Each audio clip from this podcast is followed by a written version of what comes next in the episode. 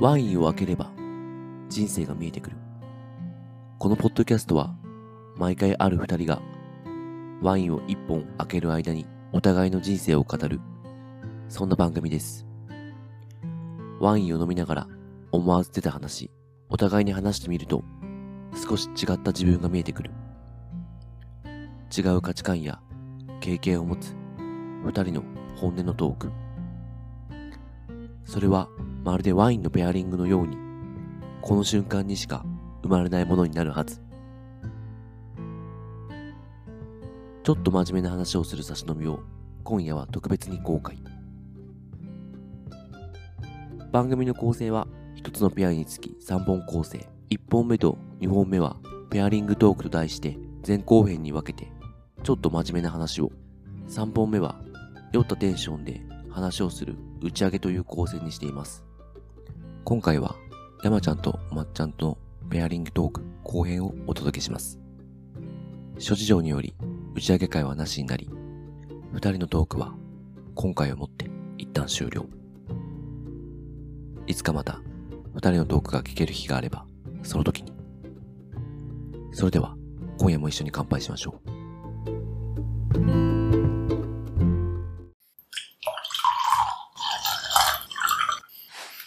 ですね。はい。ということで、えーペアリングトーク会後編始めていきたいと思います。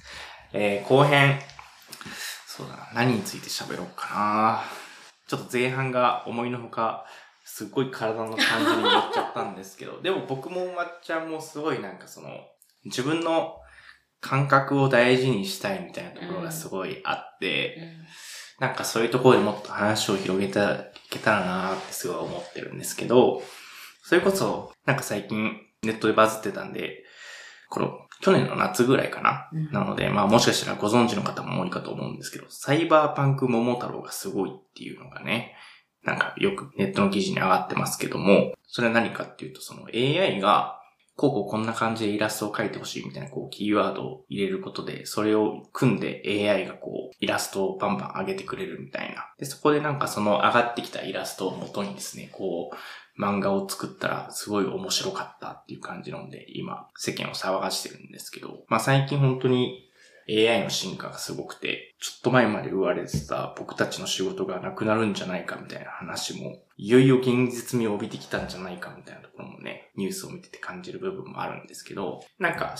そういう技術の進歩がすごいなって思う反面、し別にそれを無理に止めようとも思わないんだけど、ただその進化にそのまま受け入れちゃっていいんだっけみたいな。ちょっと一回立ち止まって考えようよってちょっと僕はたまに思ったりするんですけど、なんかその辺感覚を大事にしたいお抹茶ももしかしたら物申したいとこがあるのかなみたいな感じで思っちゃって、ちょっとお話ししていければなと思うんだけど、そうそう、それこそなんかその AI の進化で、その、この漫画だけじゃなくて、そのさっき言ったサイバーパンク桃太郎だけじゃなくて、本当に普通に今、こんな絵みたいなキーワード何個か入れたら、イラストがバンバン上がってくるっていうので、それが今回のサイバーパンク桃太郎みたいに、なんか漫画家さんのなんか可能性を広げるみたいな繋がるっていういい部分はあるのかなと思いつつ、なんか僕が思ったのは、なんかものづくりをする、それこそ僕も 料理をするんで、さっきペアリント会前編でおまっちゃんが僕のタコ紹介って言ってくれてたけど、なんか料理を作ってるんです、みたいな。それをコースのテーマから設定して、みたいな。その時に、もうこれは身を粉にしてまでなんか表現してるんじゃないか、みたいなことを言ってくれたんだけど、確かに、あれを作るのにはすっごい時間もかかってて、その料理を単純に作る時間もそうなんだけど、それよりもやっぱ何を伝えたいのか、何を表現したいのかっていうところを、こう形にするまでのところに、こうすごい考える部分での時間をすごく割いてて、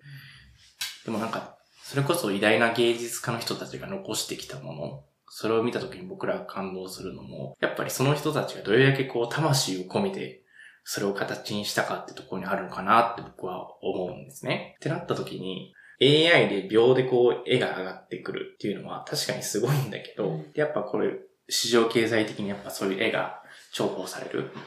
要はその時間もかけずにちょっとしたお金で簡単にいろんな絵が使えるってなったら、需要は確かにあるんだけど、なんかそれをそのまま甘んじて受け入れていいのかな、みたいなところをちょっと最近の技術の進化を見ていて感じるところで、なんかその辺ちょっとおまっちゃんと喋ってみたいなと思いました。ちょっと前振りがすごく長くなっちゃった。思いのほか喋っちゃったけど。そうですよね。AI で出来上がるもの自体も私もなんか、それ自体は、多分その元となるものを人間がこう生み出してきたから、まあうん。学習してきて出来上がってるものだとは思っているんですけど、うんうんなんかあくまでもそれはなんかツール止まりでいてほしいなと思ってて、うんうんうんうん。まあ AI がこう、ほ本質的なものにすり替わっちゃうみたいなことは、ちょっと、なんか嫌だなとも思うし、さっき山ちゃんが言ってくれたみたいに、なんかこう身を粉にしてとか、どうしても思いをこう乗せるみたいな、どうしてもこう表現しきれない部分。でもなんか人間だったら伝わる、感じ取れるみたいな、なんかそういうものは、なんかやっぱり人間だからこそ表現として残していきたいんじゃないかなって思ってるんで、すごくその受け手の、さっきね、ちょっとお話ししたけどリテラシーみたいなところは、うんうんうん。やっぱりすごく、あの、高めていかないといけないだろうなと思うし、うんか AI でできるもの自体がもしかしたらその、ものすごくこう消費されるものにうんうん。なるのであれば、もっとこう、残っていくものとか、価値がもっと、あの、まあ、曲、曲というか、曲に行けば曲に触れるみたいな、そんな話で、あもっと AI で単純にこう消費されるものっていうところの曲と、そう、ちゃんとこれはすごい魂を込めて作ったものだよっていうそうものづくり本物だよっていうものの二極化みたいな。そう、それがなんかすごく、これから、なんか、激しくなってくるのかなっていうのは思ってるんですよね。さっきおまっちゃんが言ってくれたリテラシーっていう言葉なんだけど、そう。なんかすごいそれを思っていて、確かに AI で上がってきた絵がすごいクオリティだから、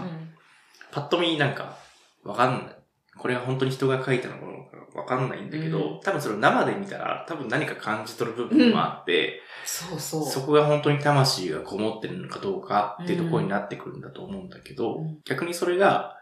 その魂を込めたそれを感じ取れる感性があるのかどうかっていうところが、うんうんそのさっき言ったリテラシーっていう言葉に含まれてると思うんだけど、うんそう。でも、これからの時代にそういうものが溢れましたってなって、そんな僕も偉そうに言えないけど、ほんまにそんなにこの30年ぐらい触れてきたかって言われたら、うん。うん何個触れたんだろうってちょっと怪しいんだけど、うん。これからの世代で若い子たちがどんどんそういう AI で作ったもので、まあそれこそコスパが良くて身近にそういうものが溢れたってなった時に、うん。本当にその良さに本物に触れた時に感じれるんだろうかっていうところがすごく気になって。るし、自分もそういうのにふ埋め尽くされた時に本当に本物を嗅ぎ取れる嗅覚があるのかっていうのもちょっと怪しいけどね。感性ってどう鍛えていくんだろうなって、今ちょっと自分の中では問いが立ったんですけど、うんうんうんうん。なんかでもやっぱりその本物に触れるっていうことの繰り返しでしかないのかなと思っていて、うんうんうんうん。なんか今ね、パッと思い浮かんだのが、別に私もそんなめちゃくちゃ本物に触れてきたわけでは全然ないんだけども、あの、もう、あの、結構ね、私ちっちゃい時から美術館よく行ってたんですよ。確かに趣味でなんか美術館行くみたいな言ってなかったっけ？そう、言ってました。うんうんうん。そう。で、なんかそれは、自分のその母もその母もというか、うん結構その、いわゆるこう芸術が結構うん身近にあった人たちで、うんうん。例えばその、母とかだったら習い事で、いわゆる道、茶道とうんか、華道とか、書道とかなんかやってたみたいなんですよ。私はちょっと詳しくは知らないですけど。で、ちっちゃい時にこう、よく、例えば、ルノワール展とか、ああ、大好きいるの。ね、私も大好きなんですけど。ああいうこう美術館に、なんか小学生ぐらいの時からちょろちょろ行かせていただいてて、うんで、あの、最後のあの、物販のとこで、絶対ポストカード買ってたんですああ、わかる。そう。で、なんか、よく肖像画とかあるじゃないですか。うんうんうん。あれの、なんか可愛い、このドレス着たいなぐらいの感じで私は買ってたと思うんですけど、あとやっぱ、絵で、いわゆるそのポストカードで見る、うんうん。その絵というものと、うん。実際に額縁に飾られたその絵を、えっ、と、目の前にして感じるものって全然違くえ、て。全然違うよね。全然違う。全然違う。うわ、わか全る。然違う。なんなら、なんか、あれもっとこの絵大きいと思ってたみたいなものがちょろってちっちゃかったりとかっていうのもあるし、え、この絵こんなでかいんや、みたいなものもあるし、やっぱその、すごいわかりやすいとこ言ってた。モネの睡蓮とかもさう、ん。ブワーってこう壁一面になってるやつとか見たことある？ありますあれとかもすごい。すごい。なんか。本物見るまではそんなになってると思わなかったけど。あんな、な、こんな規模で描いてたんだとか、うんあとその油絵だったらその油絵のこの立体感そうそうそうそう。あるよね、近くで見たらね。うわ、わかる。そう。ああいうものをやっぱり見ると、うーん、なんだろうな。芸術ってやっぱそのそれぞれの受け手がどう解釈するかので、絶対答えとか、うん。あの、1たす1は2ですみたいなことではないからこその解釈が生まれるから、なんかそこでこう感性をこう豊かにしていくっていうことは、なんかもしかしたらできるかもしれないし、例えば本当にこう、もものづくりの世界でも、うんそれこそこのワインもそうですよね。うんその作り手が、あの、本当にこう自然と調和する形で作ってるっていう、その思いを、こう、受け手が、やっぱな何か言葉にはできないけど感じるわけじゃないですか。かなんかそういうものにやっぱり触れる機会をなんか増やしていくことが、その感性を鍛えるみたいなことにつながっていくんじゃないかなとは今、ぼんやりうん。思いましたけどちょっと感性と鍛えると、ちょっと若干ずれるかもしれないけどそうだ。なんか僕、その、今おまっちゃんの話聞いてて、自分が幼い時どうだったのかなってちょっと考えてたんだけど、おまっちゃんはそれこそその、家がそういう感じで、うん結構芸術に触れる機会も多かったっていう。で、僕はあんまり正直そこまではなかったんだけど、田舎に住んでて、なんでかわかんないけど、自然がすごい好き。だったの。まあ自然好きって言いながら都会に憧れて東京で今住んでる。憧れはあって、東京に来たんだけど、なんて言うんだろう。家で、それこそ庭もすごい広い。外で出てもなんか別に、なんかもう家の隣がもうすぐ山みたいな感じで、なんか自然をそのまま感じようとしてるわけじゃないけど感じる部分がすごいあって、それこそ今、東京で住んでて、うん今日どんな気温なんだろうと思って、外出るまでわかんねえみたいな。外の感じがどうなってるかをいちいち天気予報とか、携帯のアプリで先に確認するみたいな、この感じが、その感じに染まってる自分もいるんだけど、その感じがすごい気持ち悪いなって思ってる自分がいて、天気予報とかそんなんに頼って温度を確認して服決めずに、自分で外出てそのまま感じたままで服を選んで、選べようって思うんですよ。うんうんで、選んでたはずなんですよ、昔は。なんかそれも、外に触れるとかそういう感覚が全然なくなっちゃって、アプリで今日は何度って言われてからこういう服を着るとか、天気予報で何度ですよ、今日はこんなコートが必要ですよ、言われるからコート羽織るとかっていうのが、なんか、情報がそうやって来るからそれに合わせて生活をしてる感が今すごくて、でも人の生活ってそうじゃないよなっていうのを最近ふと感じることがあって、そちょっとね、AI の絵の話とちょっと飛んだけど、なんか結局情報に左右されてて、うん自分で感じるってことを放棄しちゃってるのかなってすごい思っちゃった。そんなの天気予報見なくてもわかるだろうみたいな。見なくても外出てたらわかるし、それこそ昔の人は多分、すごい敏感で、多分空気の監視とかでもうすぐ雨降るのかなとかっていうの多分分かってたと思うんだ分かけど、ってたと思います、それは。そんなのも全部データで頼るしかないとか、ね降ってくる情報に頼るしかないっていうので、うん。相当僕らの感覚が劣っちゃってる部分。うん。技術の進歩はすごいし、それを称賛していいと思うし、うん。やっぱそれがしょ進歩するまでに、すごい、それこそ身を粉にして、じゃないけど、その技術の進歩のために貢献した人たちがいるんで、で別にそれを原始時代に戻ろうとか言ってるあれはないし、その恩恵もすごい受けてるんだけど、なんか、ただ何も感じずに受け止めるのと、うん。そういうのを分かった上で、自分がどうありたいかっていうのを選ぶ。のはまた別の次元の話かなと思ってて、ただ流せされてたらそれを選ぶことすらできないみたいな。ってなった時に結局今の話だけど、どうやって感性鍛えるのっていう話だよね。本物の理解に触れるとか。それこそやっぱ自然にどれだけ触れるとか。ねそういうのがすごく大事なのかなって思う。ああ、めちゃめちゃいいですね。なんか私もその共感するんですけど、その、うんなんていうの？朝起きて、うんなんかこう、なんだろう、今日なんか湿っぽいから雨降るかもなとか、うんうんうんうん。なんか雲の感じとか昔の人絶対見てたんやろうなと思ってて、うんうんうんうん。なんか、あ、今日雨降りそうかもしれないとか、これこうなったらこうなるよみたいなのとかって、なんか、感じ取れてたはずなのに、そなんかそれを完全にこうデジタルの情報だけで、で、まあ雨降られたら嫌だから、多分、なんか、あ、午後から雨降るんだったら傘いるなみたいな、なんかそんな風に、あの、情報をキャッチしてるんだろうけれども、なんか、なんだろうな情報のキャッチの仕方が別にそんなに頼らなくても分かってたはずなんだけど、最近頼らないと分からなくなって。そうなんですよね。そうなんですよ、そうなんですよ。えー、やっぱその、予定調和の世界？予定調和の世界か。を、なんか、あの、人間はやっぱり生きていっちゃってるのかなと思ってて。本当はそんなこう自然なんで自分たちでコントロールできるはずではないのに、うんなんかこう人間に寄せてコントロールしようとしてる感じはすごい感じるんですよね。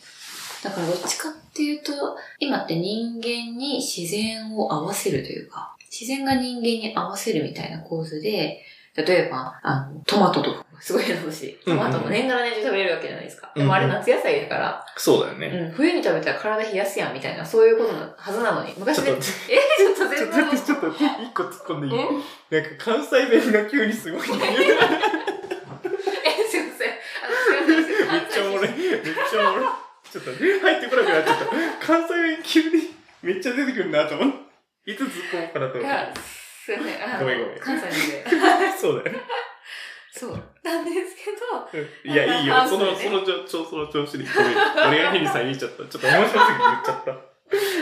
キャラ変わっていやーそう、なんかこう、いつでも同じものが食べられるとかね。うん。あの、本来そうなわけじゃないんですよ。うんうんうんうんうんうん。なのに、人間が、例えばその、ハウス栽培とか、まあ、うんそれこそ虫がつかない野菜を作るとか、うんそれこそ、本来は美味しい野菜って虫も食べるのに、その虫食いだったら売れないから、うわあの、うね。農薬いっぱい使って、ね。綺麗なお野菜を売る。で、それを消費者が買うっていう構造になっちゃってるから、日本って農薬使ってる世界で第2位か3位とかなんですよ。中国とかに続いてそうなんだ。。そのランキング調べたことなかった。そうなんだ。めちゃくちゃ多い。ええだけど、やっぱそれって自分自身もお野菜買うときに、なんかぐちゃぐちゃなお野菜よりは、なんか綺麗なお野菜の方がいいんだろうなとか、ー。うんうん。思って買っちゃってたから、うんなんかそこに自分も加担してたんだなっていうのを感じるとう、んすごいなんか悲しくなるんですけどね。確かに市場経済だからね。そうそれお金払ってたらそれにいいって思ってるそうそうそうそう、選んじゃってる自分もいるなって。うんでもなんか、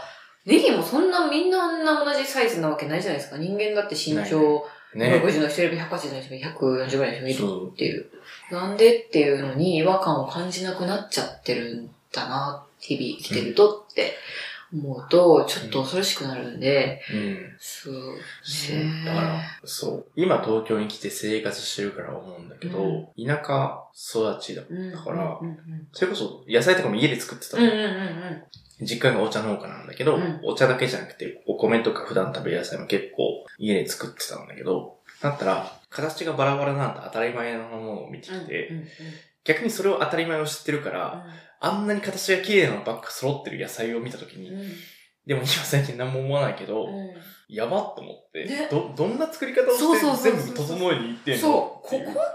怖い？わ。で、それを人に置き換えたときに、みんなそんな均質化されてる。そう。そうそう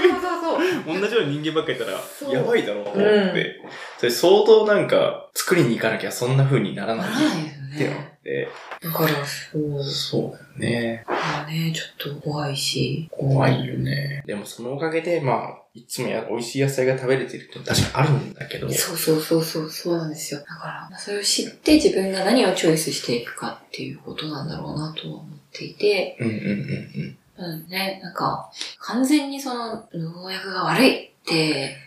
いうのも難しいとは思うんですよ。私は農家をやったことはないですけど、自分の実家と、実家というか、父方の実家が米農家やってたりとか、うん。うんうん。で、まあ、姉も滋賀に嫁いでるって言ってましたけど、まあ、米農家とかいろいろ野菜も作ったりもしてるので、やっぱり農家さんもそれで生きていかないといけないっていうね。そう。でね、やっぱ稼ぐ分を、そう生活の分を収入を得ようとするとやっぱ。収穫量も必要だし、そうなんですよ。やっぱそれになったらう売れるものを作らないとっていうのになって、うん。それと、なんか、買う側がそうだけど、それは多分洗脳されてる部分もあるけど、うん。形が綺麗とかに、うん。綺麗だからいいっていう価値観に寄りすぎてるなっ。ていうのは思うけそうなんですよ。別に大根もあの二股大根とかよく昔、うちど。うんある取れてたんですけど、あんな売れないはずですけど、別に大根じゃないですか。そう、だから大根はこうだよっていうのを。すり込みすぎてるから、そうそうそうそう。これやばいやつだみたいになってるけど、そんなことないから。ないないないない、全然ない。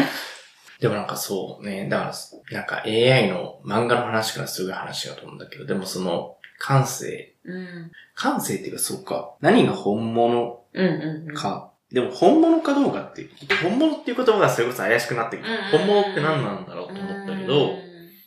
でも別に AI が作ってそれが AI が素晴らしかったら別にいいのかもしれないけど、うん。あ、わかった。僕が危惧してるのは、うん。別に AI が作った絵が素晴らしい。それで人の心を揺さぶれるんだったら別にそれはそれでいいと思うんだけど、うんただ、それがコスパが良くて、ただ安いし安価に使えて、そんな絵が、ちょっといい感じの絵がいっぱい出回るってなって、それが受け入れられるってなった時に、でもそれで埋め尽くされて世の中見回してもそんな絵しかない。本当に魂込めて描いた絵がないってなった時に、すごい寂しい世の中だなと思って、別に受け入れられるのはいいと思うし、うんそれはそれで別に AI が作ったのに本物も嘘も別にないかもしれないけど、うんうんでも市場経済だから多分、本当にこれからの時代で、本当に絵を描きたいって思ってる人が本当に描けなくなっうん。ちゃうかもしれない。うんでも、うわ、難しいこれ。絵の価値って何なんだろうってなってきたけど。いや、なんかそれも多分価値論とかの話になってくると思うんですけど、ね。例えばそれこそ昔の方でも、あの、当時は全然売れなかった画家がう、ん今売れてるとか、よくあるよくあるじゃないですか。うんあれの価値ってじゃあ何って言われたら、私わかんないんですよね。うんうんうん。あの、そその当時評価されなくて今評価されてるっていうのがなぜなのかっていうのは説明は私できないんですけど、うんなんかやっぱその時代時代に合わせて多分絵も、多分その時代の人の解釈が変わってくるものだから、そういう意味でこう、すごくこう、中長期的に息づいていくものなんだろうなとは思うんですよね。確かに。確かに。うんし、絵だったらずっと残るしね。そうそうそうなんですよ。それこそ料理だったら、その瞬間でしかないけど、あ、でもそう。絵だったら残るうんね。でも料理もこそ、めちゃくちゃ、あの、思いが反映されるものだと思っていて、なんかどれだけいい食材を揃えても、作る人によってそれを活かすか殺すかって絶対変わるはずなんですよ。うん、うん、うん。それは多分作り手の、その、その料理を、そその野菜たちとか、その食材をどう活かすか、どういう思いで、その食べてくれる人に届けるかっていう方の思いが入ってるか入ってないかで、なんか、た食べる側は、なんかね、心が満たされる感じがあるかないかって全然違うんですよね。わかった。いや、ごめん。いや。なんかあの私悟りました。ごめん。分かってないんだけど、分かってないんだけど。ダメだ、分かってないんだけど。いや、違う。その、絵もそうだし、料理もそうなんだけど、それこそ料理で言うと、うん。なんか、僕はこういう思いでっていうのを、うん。思いを届けたくてうん。出すんだけど、でも一応見た目も、やっぱ食べる人が喜んでくれるように見た目をこだわって作るんだけど、うん。今の世の中がうんどうしても SNS でうん。そこに写真をアップして、その写真がどれだけ映えてて、うん。っていうことで、その映えた写真をどれだけ撮れたかによって評価される時代みたいな感じだから、それで言ったら、そうやって写真に収めたものが、例えば絵じゃなくて仮に料理に置き換えた時にね、うんコックさんが死の魂を込めて、シェフがテーマを考えて作ろうが、そんなの写真じゃ伝わんないから、うん。仮に AI ですっごい調理するマシンができてきた時に、うん、盛り付けも全部 AI がやりました。うんめっちゃ綺麗に見えてます。だったら、その写真ピッてアップして、アップしたら、うん。作り手の思いなんてどうでもいいから、うんそれがおしゃれに撮れてたら多分それがバズる。うん。ですね。そう。ごめん、だから何も分かってないんだけど、結局、うん。今の時代の評価軸がどう映えるかとかだから、ってなった時に、よりこう、そこに魂をどんだけ乗せるのかみたいなのが見えにくくなっちゃう。うん。うん。そう。切り取られた視覚情報だけでしかそうないそう。そうそう。なんかよりこう、まあ、コロナもありましたけど、なんかこうリアルの意味とか、うんリアルならではのそのやっぱり価値とか、こう、なんだろうな、手触り感うん。みたいなも。が、多分これから役割ですごく大事になってくるんじゃないかなって思っています。うん。うん。うん。そう、そう思う、思うんだけど、でも、手触り感大事だよねって思いつつも、でも、なんて言うんだろう。常に、今の人たちが、もし自分をどう見られるか、うんそれこそ SNS でどう見られるかだけを最大限の評価軸として置いたってたら、自分の満足感よりも写真を満足、いい写真を上げれたの方に評価がいくなら、、リアルな体験もクソもねえなと思っちゃっったああ、今。なるほど。そうか。こんな絵を見ました。パシャ。うんそれが AI の写真みたいな。AI に描いた写真みたいな。でもそれが映え、映えてて撮れたら、それで自分が、うんすごいいい写真みたいなので、うんそっちに評価がいくんだったら、うん。って考えたら怖ってなったけど、今。AI も写真、そっか、生み出せるのか。え？いや、違う違う違う AI で、で、ごめん、今、絵をアップしたとしてね。あ自分がこんな美術館に行きましたっていうのが全部 AI だったとして、飾られてる絵が。うんでもその写真がオフシャレに撮れてて、映えるように発信できるんだったら、結局、、作り手の魂なんてどうでもいいし、そんなの感じなくて、自分がいかにおしゃれな写真をあげるかで評価されるんだったら、思っちゃった。けど それで言うと、そこの評価を取りに行くことに何の意味があるんだろうっていう、ですよね。またそこのあれになるんだけど、それは多分、僕とまっちゃんが別に SNS 世代で学生時代を過ごしてないからそう思うだけかもしれなくて、、今の若い子たちは、それこそ大学生とかは、自分がが大学入った時にコロナになりました。うんリアルな接点がありません。身動き取れません。そんな中で SNS でしか人と繋がれません。うん、っていうのを当たり前でやってきた世代だから、多分僕らと感覚が全然違くて、うん、そういう人たちにリアルな体験派みたいな、っああ、そもそもね。てならないのかなと思って。SNS 上で自分が接点を持ってそっちで評価される方が大きい人たちなんだったらうんどう、どうなるんだろうって普通に思う。確かだって僕らもともとリアルのあれをにね。うん、知ってるからね。すごい感性がだから大学生時代とかをリアルの方で経験してきてるからリアルが大事だよね。今はコロナじゃなかった、だったから、それは一瞬なかったけどう、んだからリアル戻りたいよねって思うけど、うん。それが、一番多感な時期をそっちで過ごしたらそっちの評価軸に触れちゃうのもそれはしょうがないよなって思っちゃって、うんうんうんうん、確かにどう見られるかっていうことにめちゃくちゃ。SNS でうんね。そうですねうーん。そうですね。確かに。まあ、それで言うと僕の最近の興味が、若い人たちへのあれっていう風に振ってるんで、今、自分たちの問題のあれじゃなくて、若い子だだったらっていう風に思いを巡らしたんだけど、どうなんだろうな。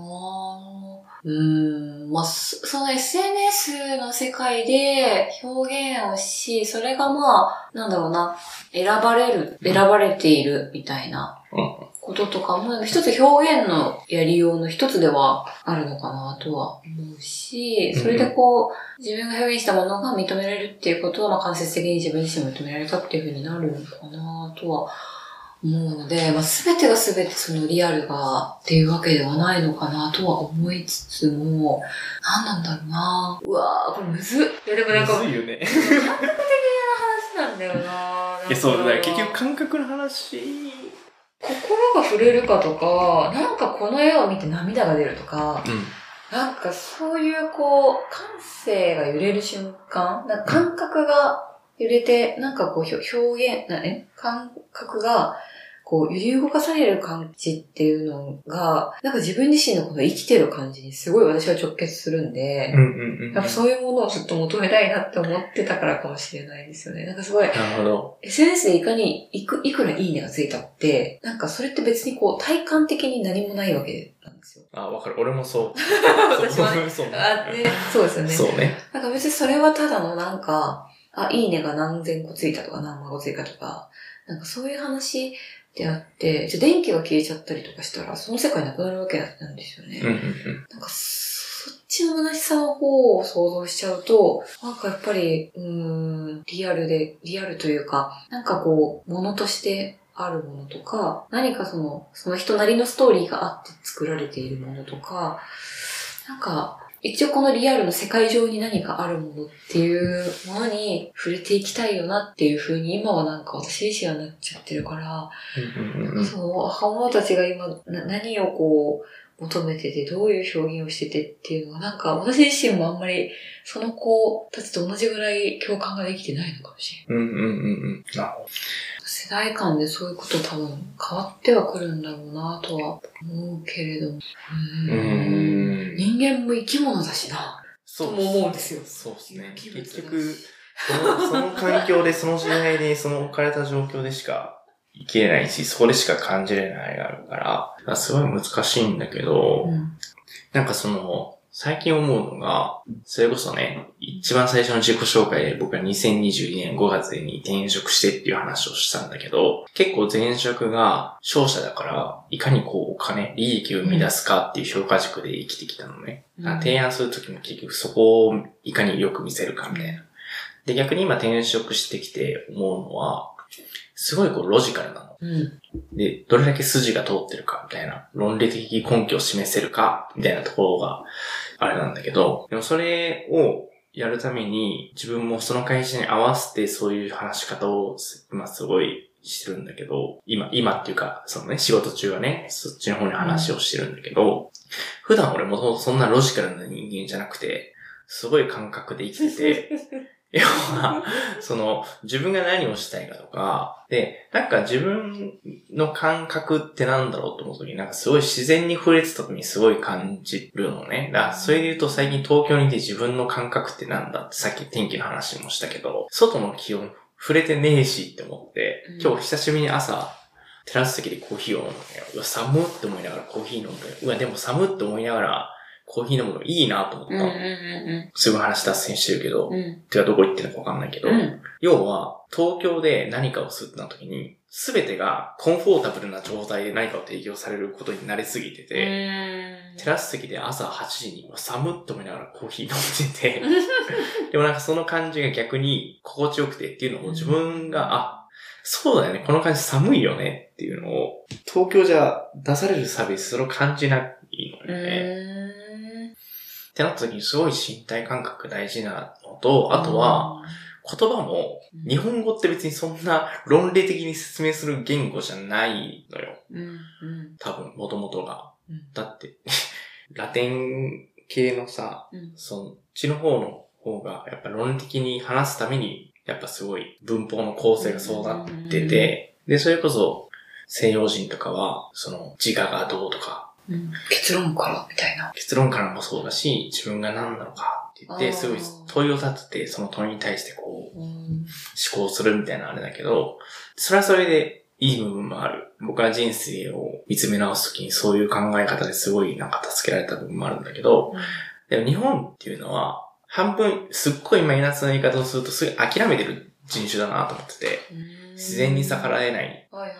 でもその自然の限られた自然の中でいかにこう、自然と折り合って生きていくかっていうのをやってきた民族なのかなと思ってて、うん。だから結構妥協するし、その自然が全てで、その自然を、と、いかにこううまく調和しながらやっていくか。自分が支配しようじゃなくて、その自然の中でどうやって美を見出すかとか、そういうのをやってきた人たちなんだな。で、それが言語にも現れてて、だからその別に論理的に話さなくても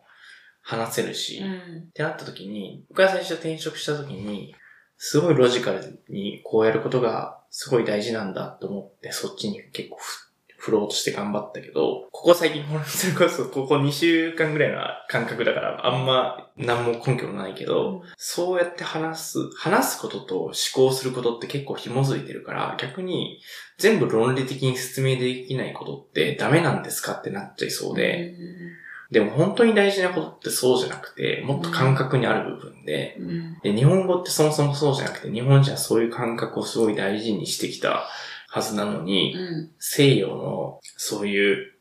考え方が入ってきたりとか、グローバリゼーションに日本が頑張って西洋を追い越せ、追いつけ追い越せでやってきて、明治進行うんっ。てなって、産業革命じゃないけど、高度成長を迎えてってや全部あっちに寄せてて、本当に日本人の大事にしてあれって、ないんじゃねってなってう。んで、AI じゃん。うん IT のテクノロジーの進化に日本が技術、技術なら日本って言ってたのに乗り遅れました。うんでも、結局 IT の方では乗り遅れました。やばうんい、今追いつかなきゃってなってて、うん必死にこいつそっちやってるってなった時に、もうなんか、日本のあれを全部そのまま捨てて、IT の方に進もうとか、うん。グローバルの方に進もうってなって、うん。で、なんか、日本の良さって何なんだうん。まあ、生き残っていくためにしょうがないんだけどね。うん。今は市場経済に生きてるから。うん。でも、なんか、そうなのよ。俺も日本語を喋っててすごい最近仕事で日本語を使っててめちゃくちゃ気持ち悪いなって思って。なんか、もっと感覚で大事だって思うところが、なんで通んねえんだろうっていうのが、すごい思う。でもそこでしか評価されないし、そこでしか、ね。が見見られない、それが正しいってなっちゃってるうから、ん。でもそれって今のその人たちの価値観なのよ。うん。うん。うん。ですね。別にそれが合ってるか間違ってるか俺は知らないけど、うん。うん。なんかなぁ。いや、めちゃめちゃなんか、うん。もう共感しまくりで聞いてたんですけど、うん。なんか、まあ、そもそもその西洋と、まあ、日本のその、で出所が違うし、その宗教的なところも違うじゃないですか。向こうも一神教だし、こっちはこう、八百万のっていう、自然と生きてきたっていう、自然崇拝とかがやっぱりすごく根付いているし、うん今でもやっぱいろんなとこに山に神社があったりとか、うんなんかこう、別に宗教持ってなくても、なんかこう自然は、あの、こうなんていうか、敬うものだみたいな。わかる。あそうそう。ある、あるよね。そう、あるよね。そうだよね。し、やっぱりその農家さんなんてまさにそうだとは思うんですよね。なんか、この一年、本当にこう、実るかわからないけど、頑張るからお願いしますね、みたいな。なんかそういう感覚ってめちゃくちゃ残ってると思うんで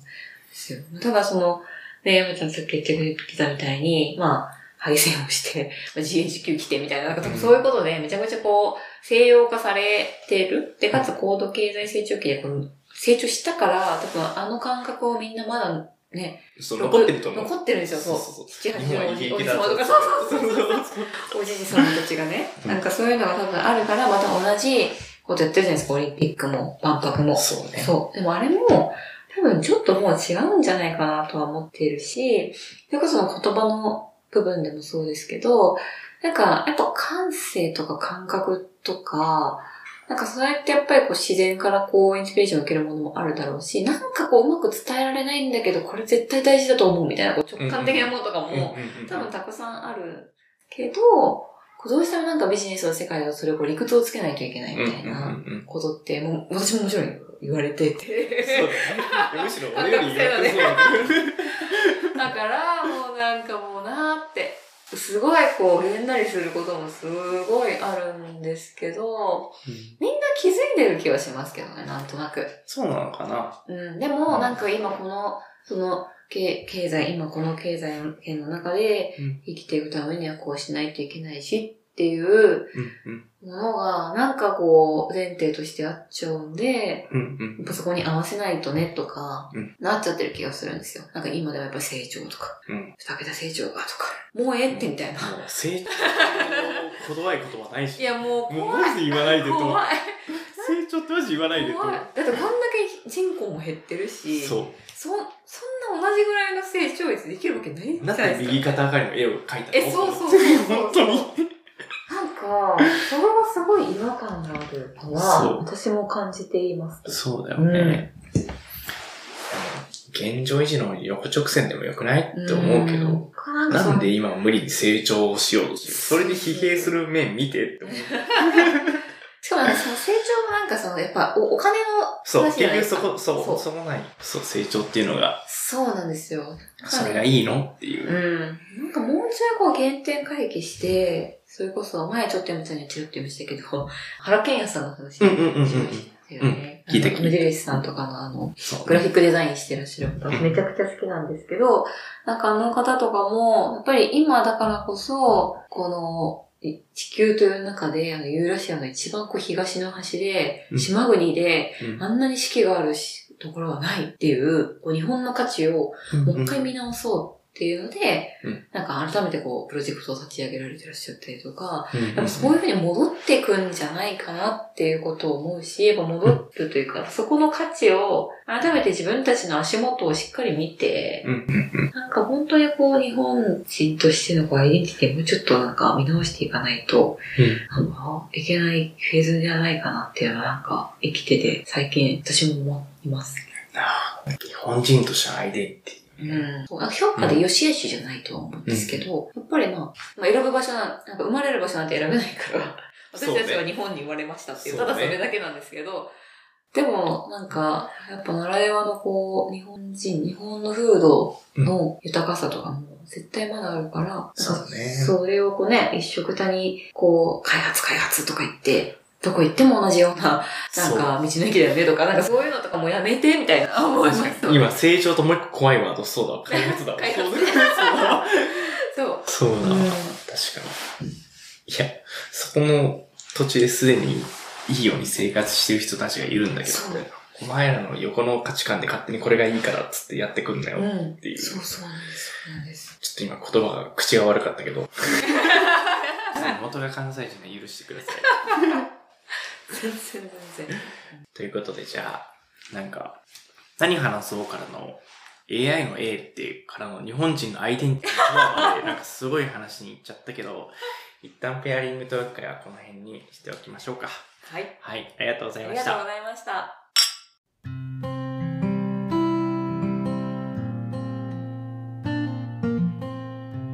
いかがだったでしょうか？ペアリングトークラジオは毎週木曜日ともしかしたら日曜日の朝7時に更新。また次回もお楽しみに。